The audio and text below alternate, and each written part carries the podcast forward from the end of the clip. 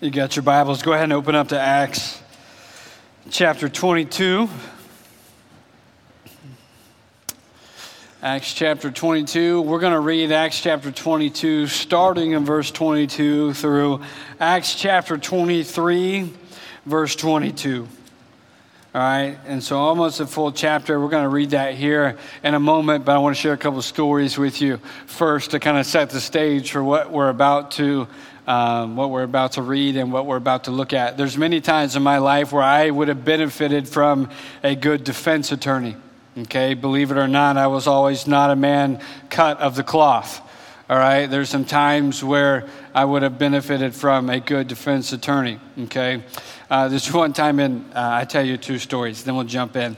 Uh, one time in, in middle school, I was in I was in eighth grade and I was in Mrs. Brown's computer class. And Miss Brown was one of the sweetest, sweetest ladies uh, that I ever had the pleasure of being in class with. Um, but those are the ones that I tormented. And, um, and so this was back in the day where the superintendent would walk into the classrooms and they would hand the teachers their paychecks. All right. And so on this day, the superintendent walks in. And if he was here today, he'd be able to confirm this story for you. And uh, he walks in, he hands Miss Brown the check, and I proceed to stand up and said, Mr. Superintendent, bring that over here. I'll take that. She does not deserve that. All right, she breaks down. I mean, her face is red as an apple. Uh, she just can't hardly help herself. Well, I get home, and yes, my, my, my, my dad had already found out because there was nothing I could do that he wouldn't find out. And uh, it's like he had an ear, you know, on the ground to everything. And so I get home, and so he puts me in the truck. He takes me up to, you know, district office and makes me walk into superintendent's room and apologize. And I just so badly wanted in that truck ride over to the over to the office. I so badly wanted a great defense attorney that could get me out of what was coming. Um, because what came didn't stop at the office. Uh, when we got home, more came. Um, there's other times. See, this started not when I was in middle school. It actually started, I'm pretty sure, when I came out of the womb, because in kindergarten was one of the first times I remember I needed a good defense attorney. First week of school, the teacher has us pick out a teddy bear. So there's a teddy bear in the classroom for every kid. All right, and so this system was a reward system. All right, and what would happen is that your teddy bear that you picked out would start on the top shelf of the classroom up by kind of the ceiling.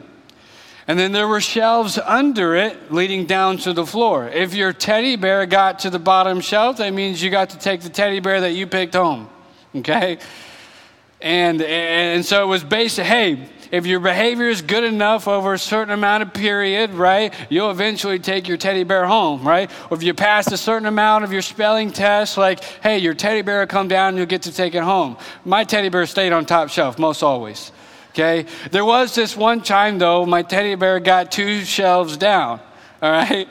And I did something that day. Um, that I shouldn't have. And so the teacher said, Zach, I'm sorry to inform you, I'm sorry to tell you, your teddy bear is going back up to the top shelf. And I looked at my kindergarten teacher dead in the eyes and I said, That's okay. I picked that teddy bear out because I have the same one at home. I don't need it. She sent me to the principal's office. I got another mouthful when I got home. All right, we all can probably recount, all right, in our heathen days uh, times where we could use a good defense attorney. Um, and what we're going to look at in this passage, Paul is one of the best. Paul's on trial, he's having to make a defense here, and he does it masterfully. Often, like Christ, he puts on the clothes of Christ and he masterfully reasons and logics and cuts through the noise um, as he has to make a defense. And I want to pull some things out of his defense in the courtroom this morning, okay? So we're going to read this thing first, all right? Don't go to sleep. Because if I feel like it, we'll just do popcorn style if I see you nodding off. Acts chapter 22, verse 22 says this Up to this word, they listened to him. Then they raised their voices and said, Away with such a fellow from the earth, for he should not be allowed to live. And as they were shouting and throwing off their cloaks and flinging dust into the air, the tribune ordered him to be brought into the barracks, saying that he should be examined by flogging to find out why they were shouting against him like this. But when they had stretched out, stretched him out for the whips, Paul said to the centurion who was standing by, Is it lawful for you to flog a man who is a Roman citizen and uncondemned? When the centurion heard this, he went into the tribune. He went to the tribune and said to him, What are you about to do? For this man is a Roman citizen.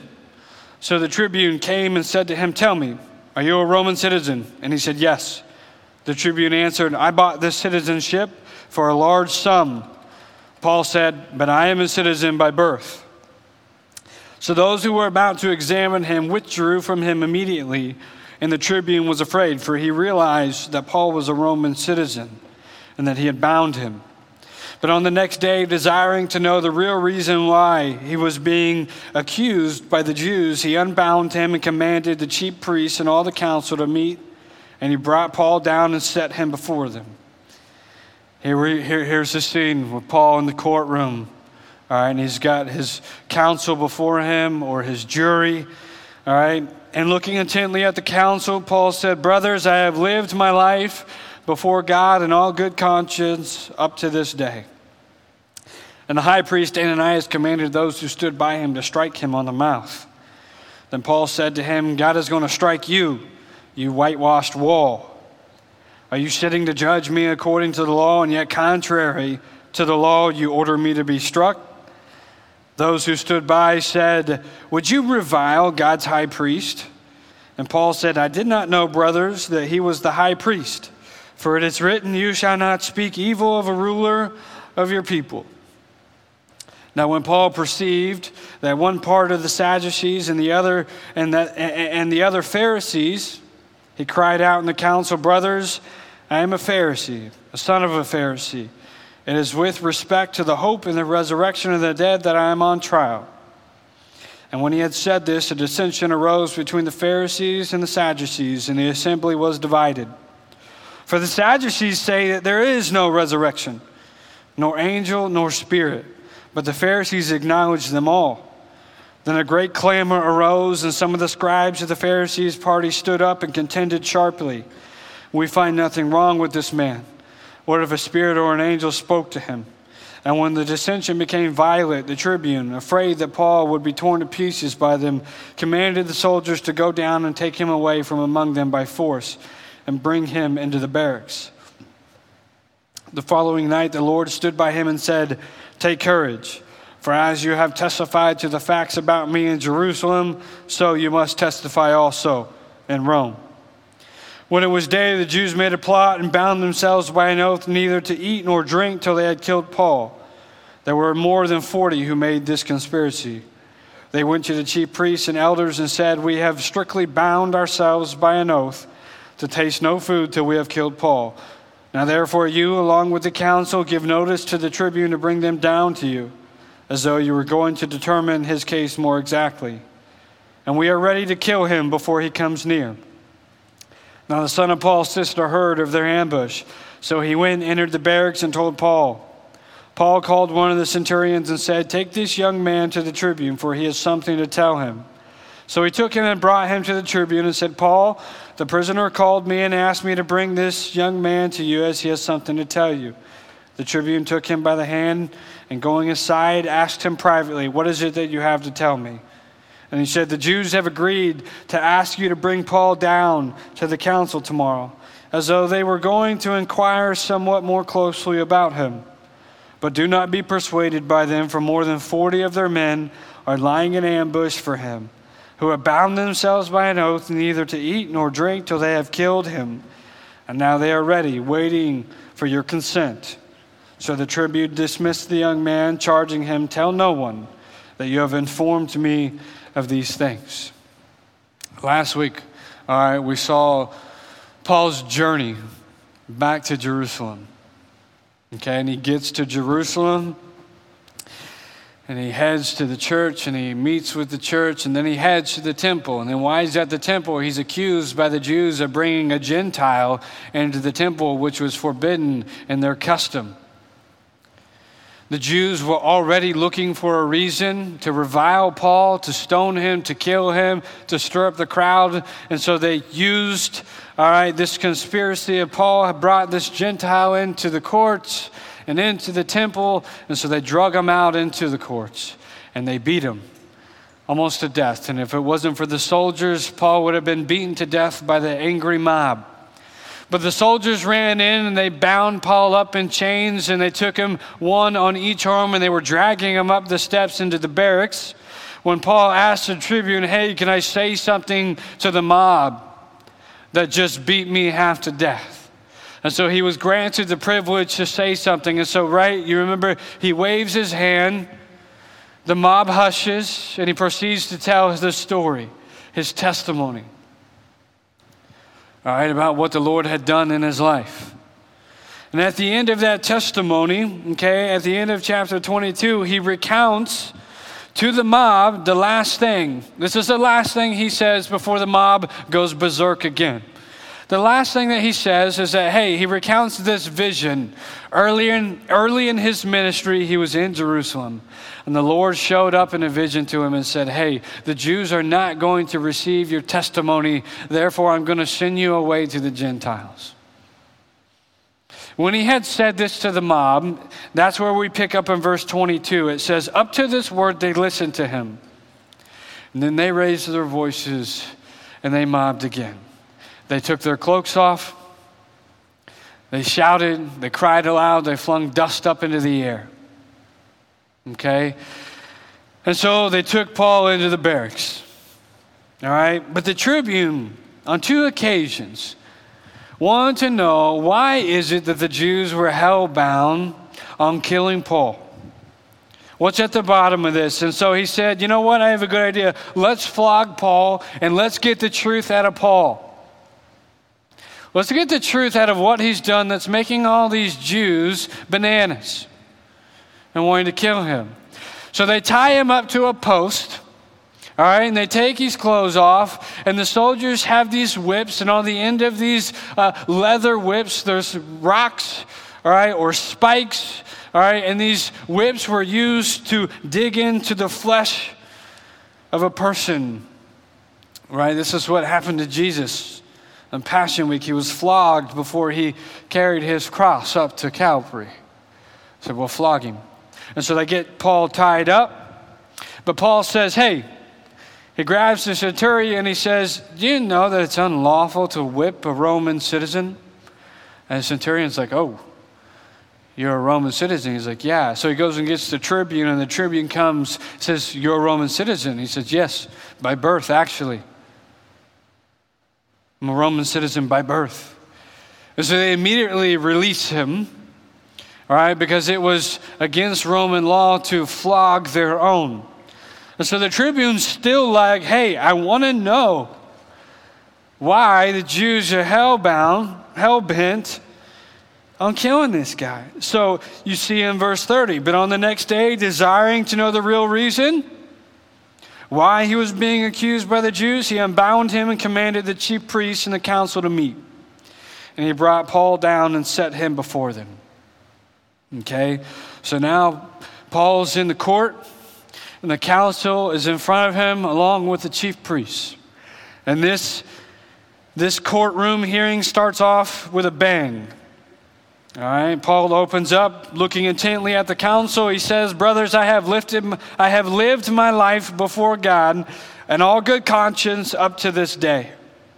And the high priest Ananias commanded those who stood by him to strike him on the mouth. Then Paul said to him, God is going to strike you, you whitewashed wall. Are you sitting to judge me according to the law, and yet contrary to the law, you order me to be struck? He calls him a hypocrite. You just had me struck for my opening line, all right, where you're seeking to judge me under your law, and you broke your law by striking me. You're a hypocrite. When he says you're a whitewashed wall, he says you're a hypocrite. We're holding court here, seeking, you're judging me based upon your law, and you just broke your law. And to which then those standing by him said, Would you revile God's high priest? And Paul said, I did not know, brothers, that he was the high priest. For it is written, You shall not speak evil of a ruler of your people. Okay? Paul quotes Exodus 22 28 here, which says, You shall not revile your God, nor shall you curse the leader of your people. And so when Paul says God is going to strike you to the chief priest, that's in violation, right, to the customs of the Jewish law in the Old Testament. And so they said, Are you to revile the high priest, the chief priest? And Paul says, I didn't know this was the chief priest.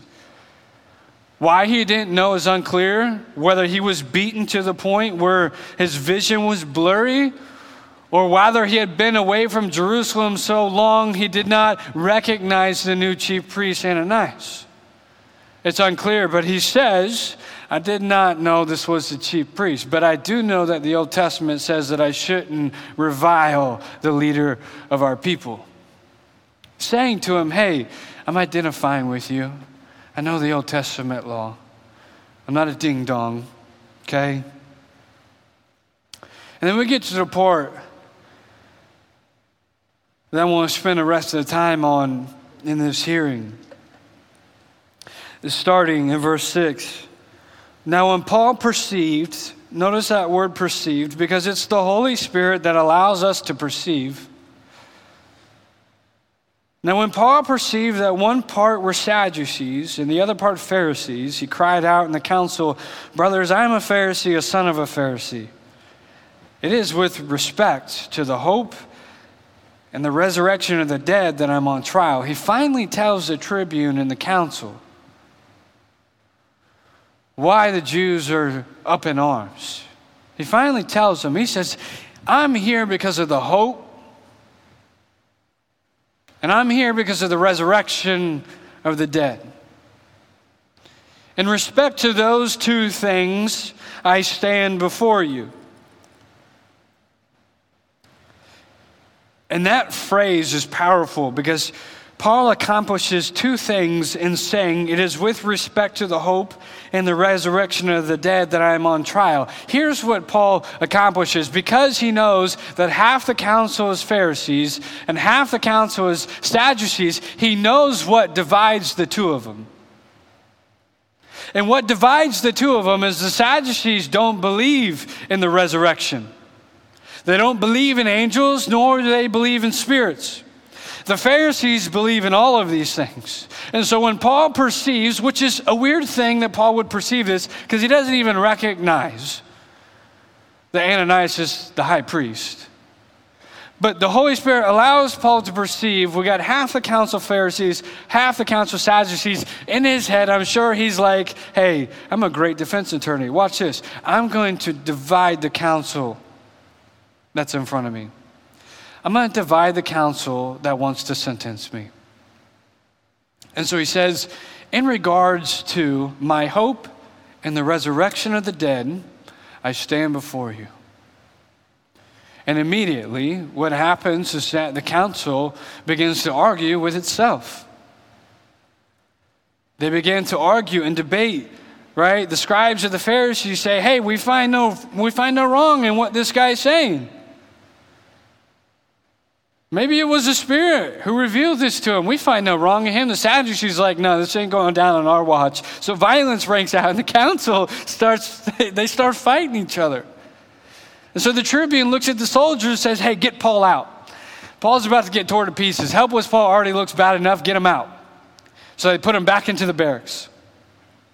Paul accomplishes two things when he says, it is with respect to the hope and the resurrection of the dead that I am on trial. He divides the council, which allows him to fulfill the ministry that God has marked out for him. Because God was not finished with Paul. You see that at the end of chapter, excuse me, verse 11. Take courage, Paul. For as you have testified to the facts about me in Jerusalem, so you must testify also in Rome. I'm not done with you. You're going to Caesarea next, and then you're going to Rome. So I'm going to allow you to perceive how you're to split the council so you don't walk out of here a dead man. He prolongs his death in order to fulfill the ministry given to him by God which will happen in Rome, which we will get to. So he accomplishes that in his defense, but he also accomplishes this, right? Go back to verse 11. For as you have testified to the facts about me, Paul had a moment and an opportunity to testify to the facts about God and about Jesus when he says, I'm here about my hope and I'm here about the resurrection of the dead. Let me tell you about it.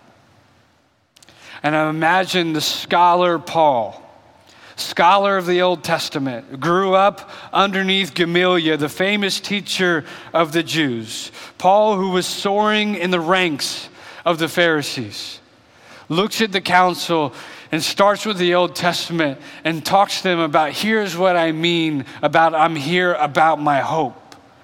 I'm sure that he goes, I'm here about Abraham.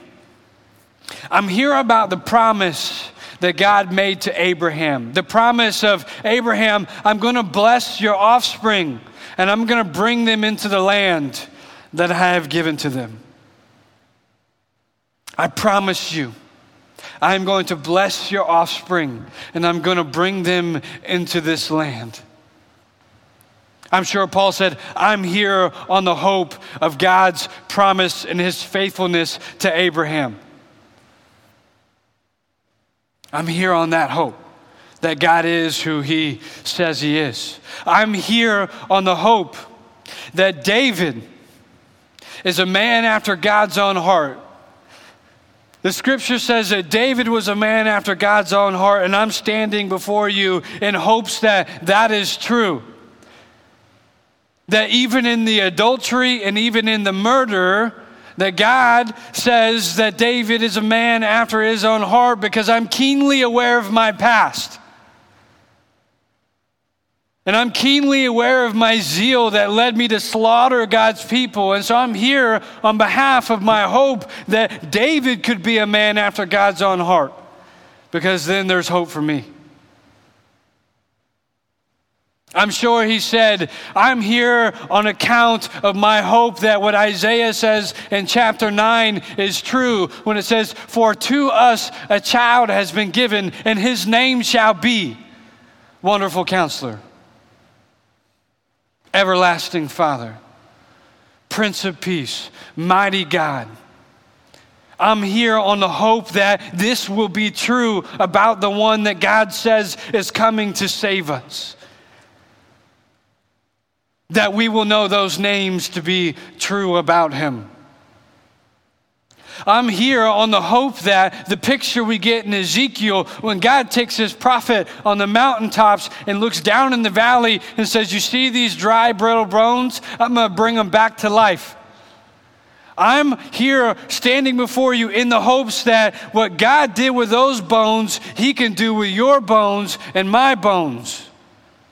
That those without life can receive life. I'm here in the hope that what we see in Ezekiel 36, when God says, I'm going to vindicate my great name and my great people that I promised to Abraham, I'm going to vindicate them through giving them a new heart and a new spirit. My hope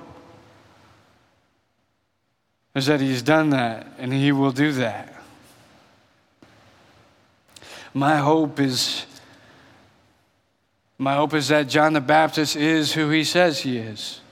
That John the Baptist was the one who prepared the way for Jesus to come, crying out in the wilderness, Make straight the path of the Lord.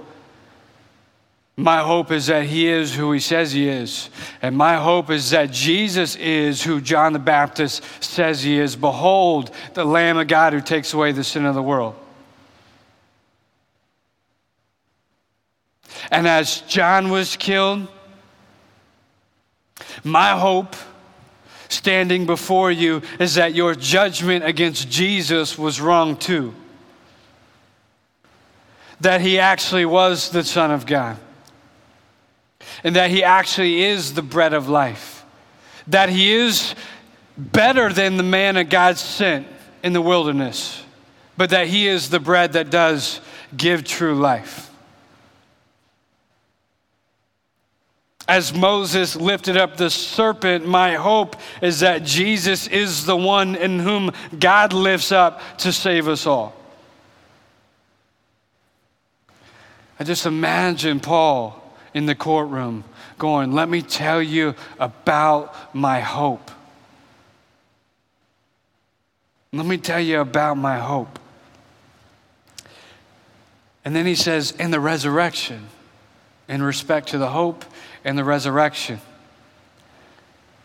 I'm sure he said, You know my zeal for the things of the law and how I killed those that belonged to the way, and I sought those that belonged to the way, and I imprisoned them, and I gave the nod to have Stephen stoned, and there was nobody more zealous for the law than me. Therefore, you know that I hated Christians, and I was on my way to kill more in Damascus. And it was on that road did I come to know the resurrection of Jesus Christ because in all of his glory and in all of his light, Jesus showed up, blinded me, and told me, asked me, Paul, why are you persecuting me? Paul, get up, go into the city, for there you will find out what I've called you to. I know the resurrection. I know the resurrection. For what else could explain? I was once sitting in your seats on that side of the courtroom. I was once a part of your council. Now I'm over here giving my defense of the one that you have slaughtered and the one that I have formerly slaughtered. What would bring me from that side to this side but only the resurrection of Jesus Christ? Paul accomplishes so much in his defense. He splits the council in half so that that courtroom is not the last courtroom he'll be in because he still has to testify in Caesarea and he still has to testify in Rome because the Lord's not done with him but they also get a chance to hear about the good news. Let's bring it into practicality for us. Zach, what the heck has this got to do with us? I had talked in our life groups on Tuesday nights as we we're studying the book of Galatians and talking about the promises of God. All right, that our inheritance is not based upon our works, but it's based upon the promise that God made Abraham. We talked about this question What am I hoping in that God has not promised? What do I hope for that God has not promised? Because in the courtroom, Paul says, I'm here in respect to my hope. And those are the things that I see in God's word and the things that He has promised. What do we hope for that God has not promised? And this is very real. This is a very real question. Because when you start to, uh, when you start to answer these questions, for some of you, Okay? Your hope may be found in a spouse. Your hope may be found in your kids finding the Lord. You may find your hope in a job because finances are so tight right now because I've been laid off. What, so your hope may be found in, in, in a job, in the finances that come with that. Your hope may be found in getting rid of your mortgage. Your hope may be found in being approved. Your hope may be found in somebody affirming who you are.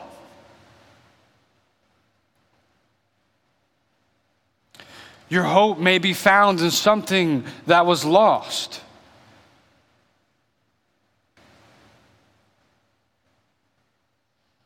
What are you hoping in that God has not promised? Because, in way of shepherding this morning, in the way of shepherding you into greener pastures, into greener pastures, I want you to know what it is that you're hoping for that God has not promised. Because confusion is prevalent in people, confusion is prevalent in some of you. Anxiousness is rampant, and anxiousness is present in some of you. And so, in way of shepherding you into greener pastures, I want to say to you, all right, in the things, uh, uh, uh, the, the questions that you have, when you try to make sense of the things that you see, when you don't understand the things that you're experiencing, there's a promise and there's a story for every single one of those questions and every single one of those experiences and every single one of those emotions. We sang the song earlier I'm drowning in my questions. That was one of the lines in the song. For every question that we have, and for every situation that we do not understand, and every emotion brought on by the things that we experience, there is a promise for every single one of those things.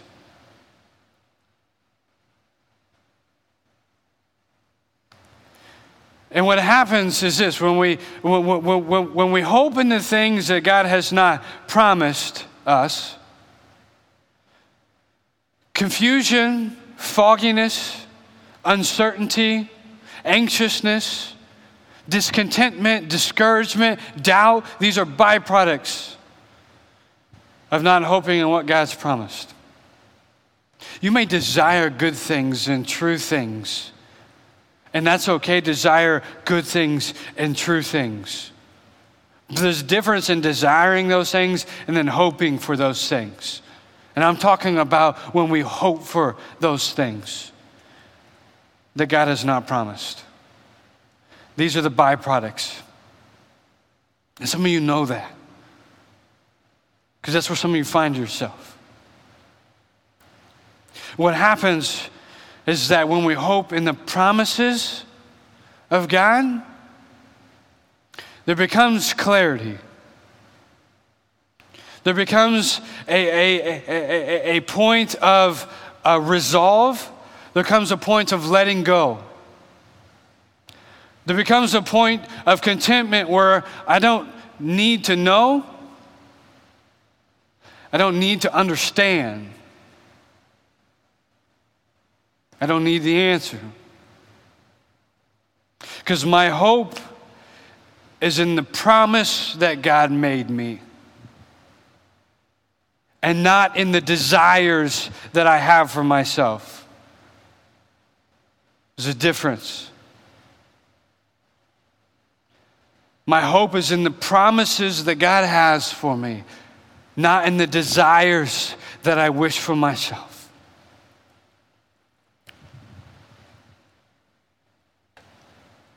Promises, promises like Matthew chapter 7.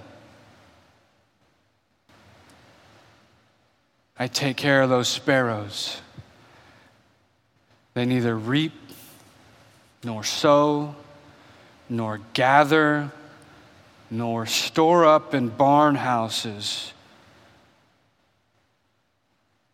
And yet every day they're clothed and taken care of because my provision is sufficient for their day. And how much more value are you? God's promise says, You are of more value than the sparrow, who is taken care of, who finds sufficiency for the day. And God says, How much more valuable are you to me than them?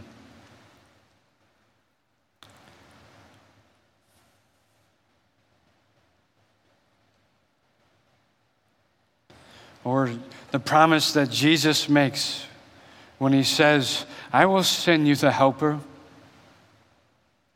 And that helper will be a deposit guaranteeing that what God started in you, he'll finish. That's what Paul says in Philippians. And that helper will bring to mind all the promises that I've ever recorded. And will strengthen you and establish you. He says, I promise the helper will come.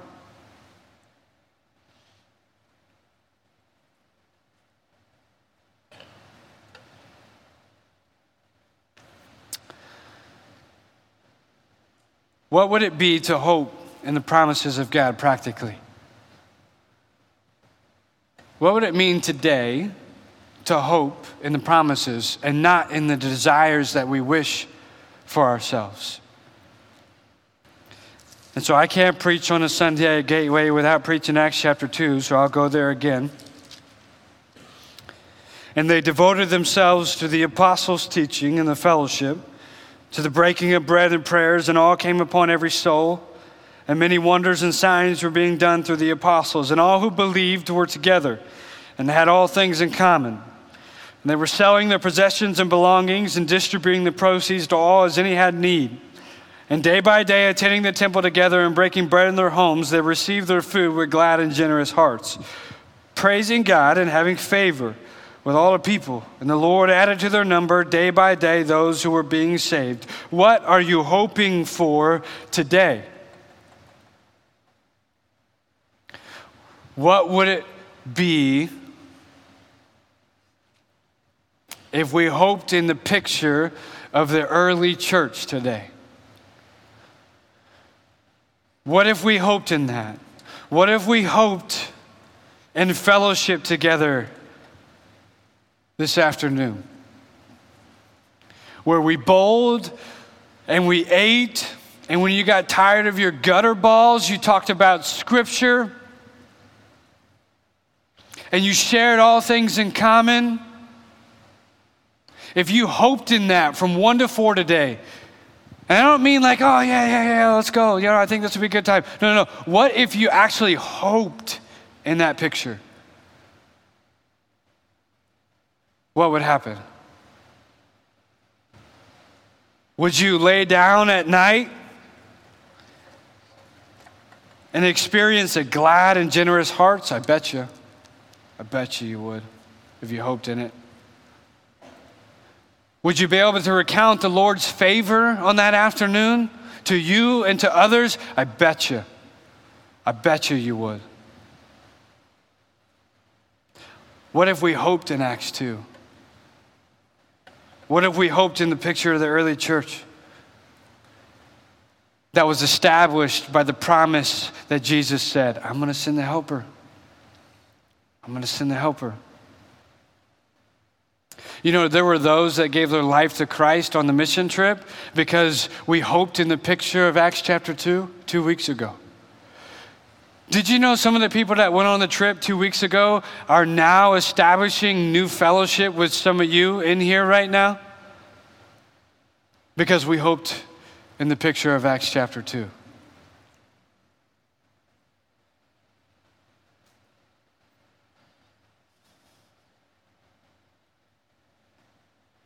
What will you hope today?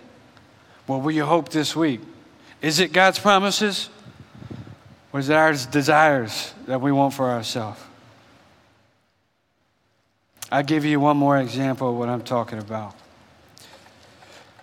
1 Peter chapter 5.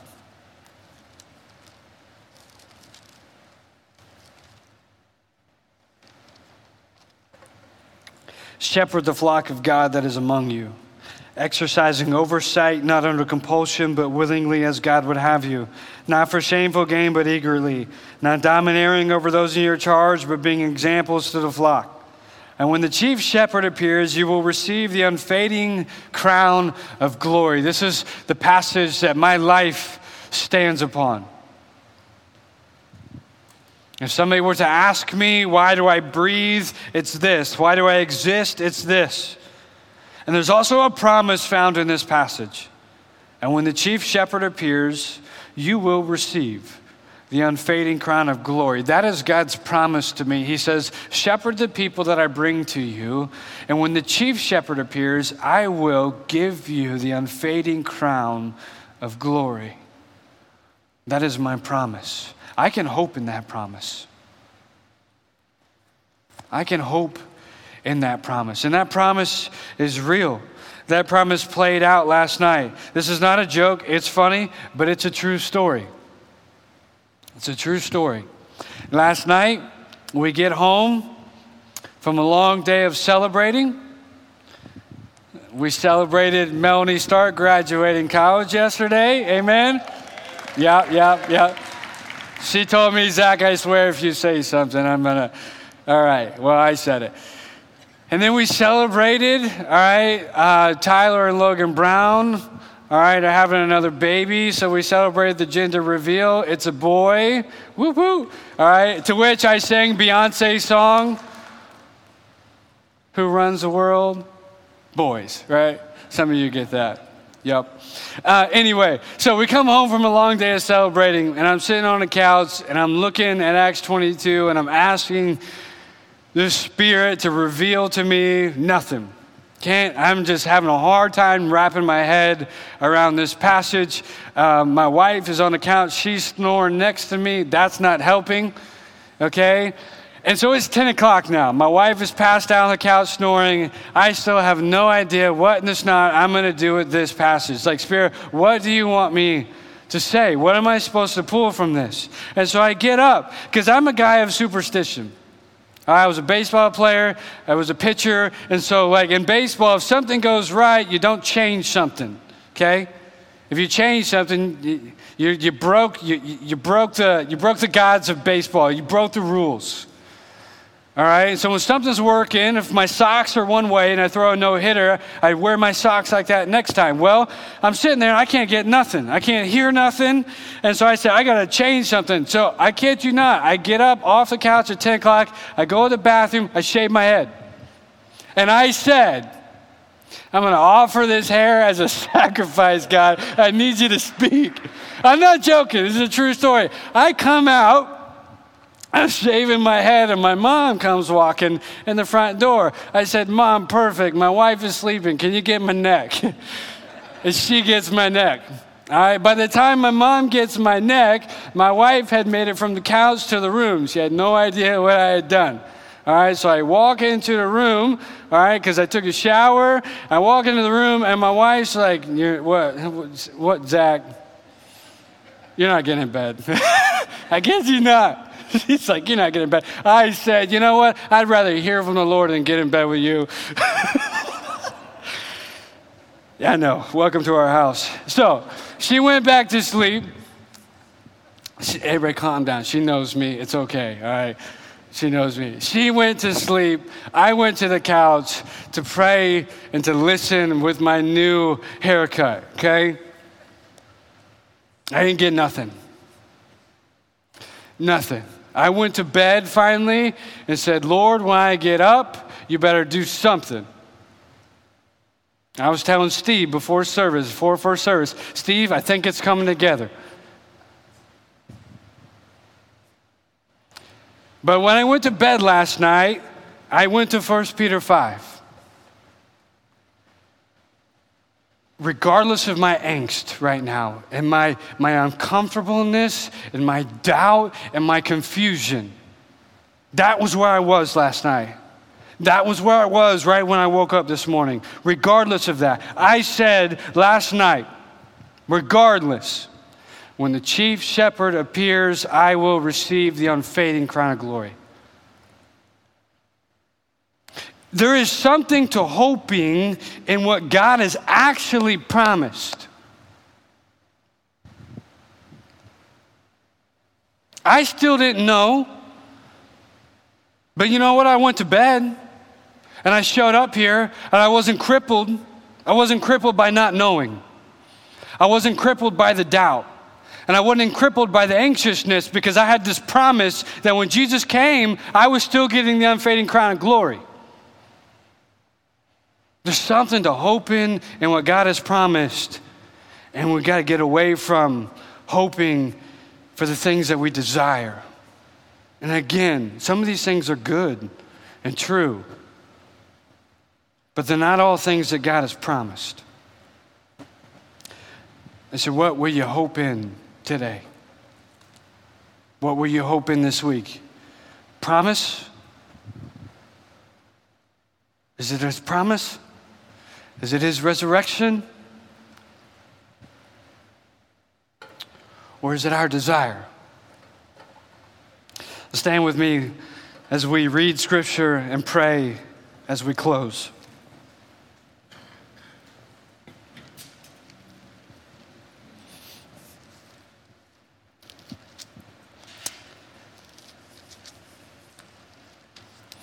Therefore, I tell you, do not be anxious about your life, what you will eat or what you will drink, nor about your body, what you will put on.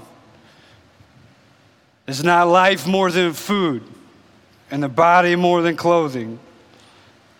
Look at the birds of the air, they neither sow nor reap nor gather into barns, and yet your heavenly Father feeds them.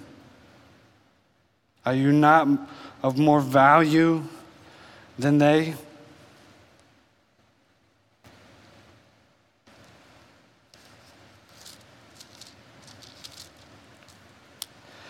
Lord, you have been our dwelling place in all generations. Before the mountains were brought forth, or ever you had formed the earth and the world from everlasting to everlasting. Satisfy us in the morning with your steadfast love. Lord, you're everlasting. You always were, you always will be. And you're at the center of it all, making, creating, sustaining, and finishing. That's what Psalm 90 says. Before the mountains you were, and then you made the mountains. And then you made the birds that you take care of. And they don't store up, they don't know what tomorrow looks like, but you're sufficient for their day. And you made us. And you said, How much more value are you, Zach, than them? How much more have I promised you than they? My promise to Abraham to bless his offspring, that was a promise to you in Christ. How I felt about David is how I feel about you. That even in your sin, you're mine. And that you're redeemable. And what I did to those bones in the valley, I did to you. And when I said I'd vindicate my name, I vindicated my name through you. You remember back to kindergarten?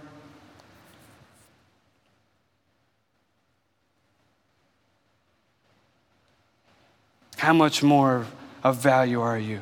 God, let us hope in what you've promised and not what we desire.